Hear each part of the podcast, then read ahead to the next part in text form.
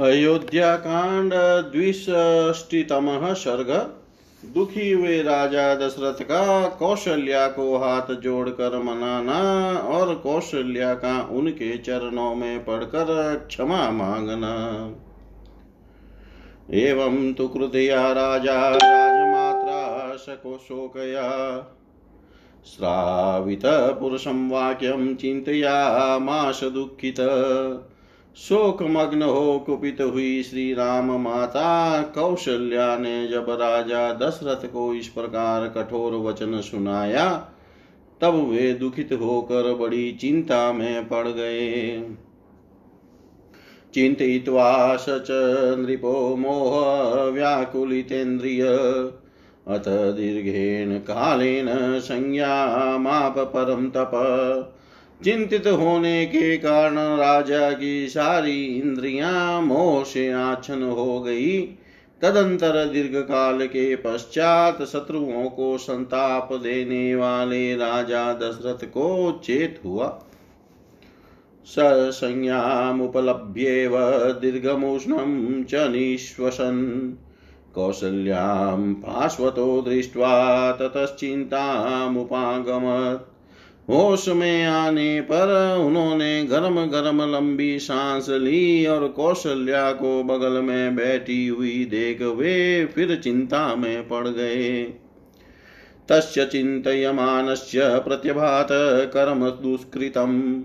यदनेन कृतं पूर्वम् अज्ञानाच्छब्दवेधिना चिंता में पड़े पड़े ही उन्हें अपने एक दुष्कर्म का स्मरण हो आया। जो इन शब्द वेदी बाण चलाने वाले नरेश के द्वारा पहले अनजान में बन गया था। अमनास्तेन शोकेन, राम शोकेन च प्रभु। द्वाभ्यामपि महाराज शोकाभ्यामभितप्यते दह्यमानस्तु शोकाभ्यां कौसल्यामाह दुःखित वेयमानौ अञ्जलिं कृत्वा प्रसादातमवाङ्मुख उन दोनों शोकों से दग्ध होते हुए दुखी राजा दशरथ नीचे मुँह किए थर थर कांपने लगे और कौशल्या को मनाने के लिए हाथ जोड़कर बोले, प्रसाद ये ताम कौशल्ये रचितोऽयं मयाञ्जलि वत्सला चान्द्रिशंसा च त्वं हि नित्यं परेष्वपि। कौशल्ये मैं तुम्हें निहि निहोरा करता हूँ। तुम प्रसन्न हो जाओ।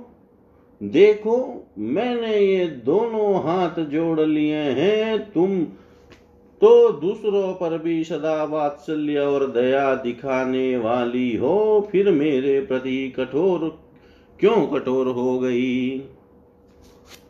भर्ता तु खलु नारीणां गुणवान् निर्गुणोऽपि वा धर्मं विमृश्यमानानां प्रत्यक्षं देवी देवतम्। देवी पति गुणवान हो या गुणहीन धर्म का विचार करने वाली सती नारियों के लिए वह प्रत्यक्ष देवता है।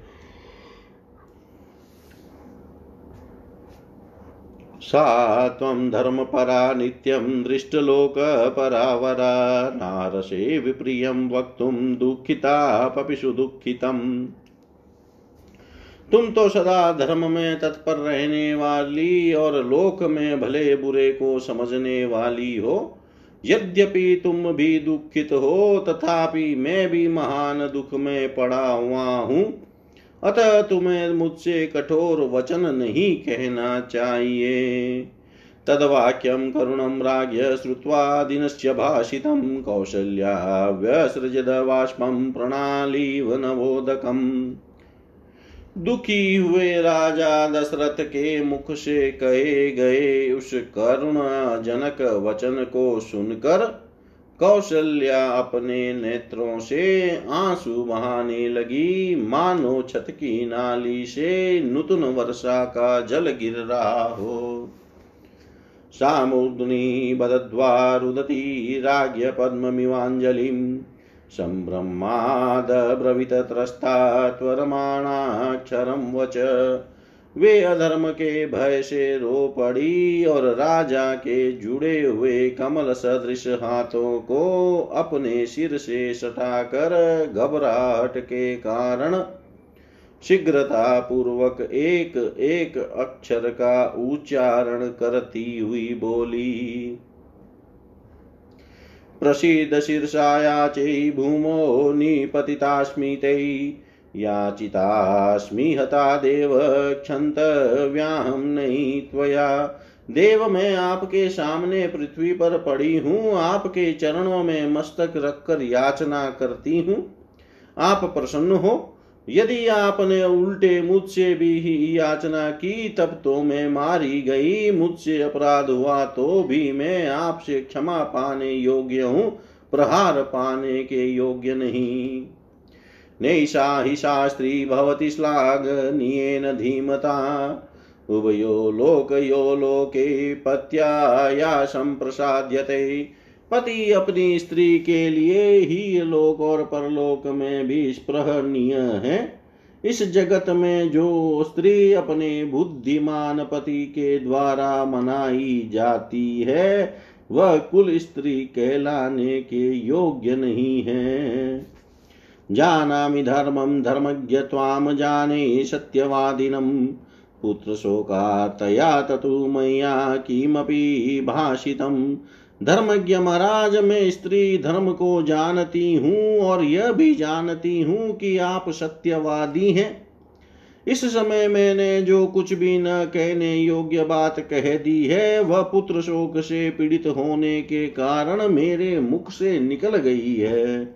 शोको नाश्यते धैर्यं शोको नाश्यते श्रुतं शोको नाश्यते सर्वं नास्ति शोकशमो रिपु शोक धैर्य को धैर्य का नाश कर देता है, शोक शास्त्र ज्ञान को भी लुप्त कर देता है, तथा शोक सब कुछ नष्ट कर देता है। अतः शोक के समान दूसरा कोई शत्रु नहीं है। शक्यमापातीतः, सोढुं प्रहारो रिपुहस्तत सोढुमापतितः, शोक सुसूक्ष्मो न शक्यते। शत्रु के हाथ से अपने ऊपर पड़ा हुआ शस्त्रों का प्रहार सह लिया जा सकता है। परंतु देव वश प्राप्त हुआ थोड़ा सा भी शोक नहीं सहा जा सकता। वनवासाय नामस्य पञ्चरात्रौ वशगण्यते यशोकहत हर्षाया पञ्चवर्षोपमो मम। श्री राम को वन में गए, आज पाँच रातें बीत गई। मैं यही गिनती रहती हूँ।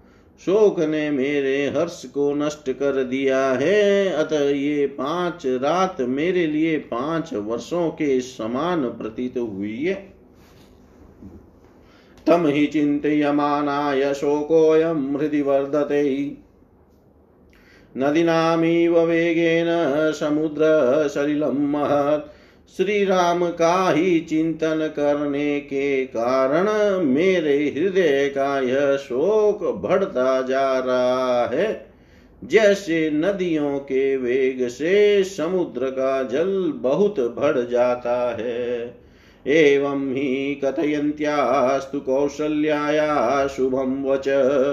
मन्दरश्मिरभूतसूर्यो रजनी चाभ्यवर्तत अथ प्रह्लादितो वाक्यै देव्या कौसल्यया नृप शोकेन च समाक्रान्तो निद्राया वशमेवान् कौशल्या इस प्रकार शुभ वचन कह ही रही थी कि सूर्य की किरणें मंद पड़ गई और रात्रि काल आ पहुँची। देवी देवी कौशल्या की इस बातों से राजा को बड़ी प्रसन्नता हुई, साथ ही वे श्री राम के शोक से भी पीड़ित थे।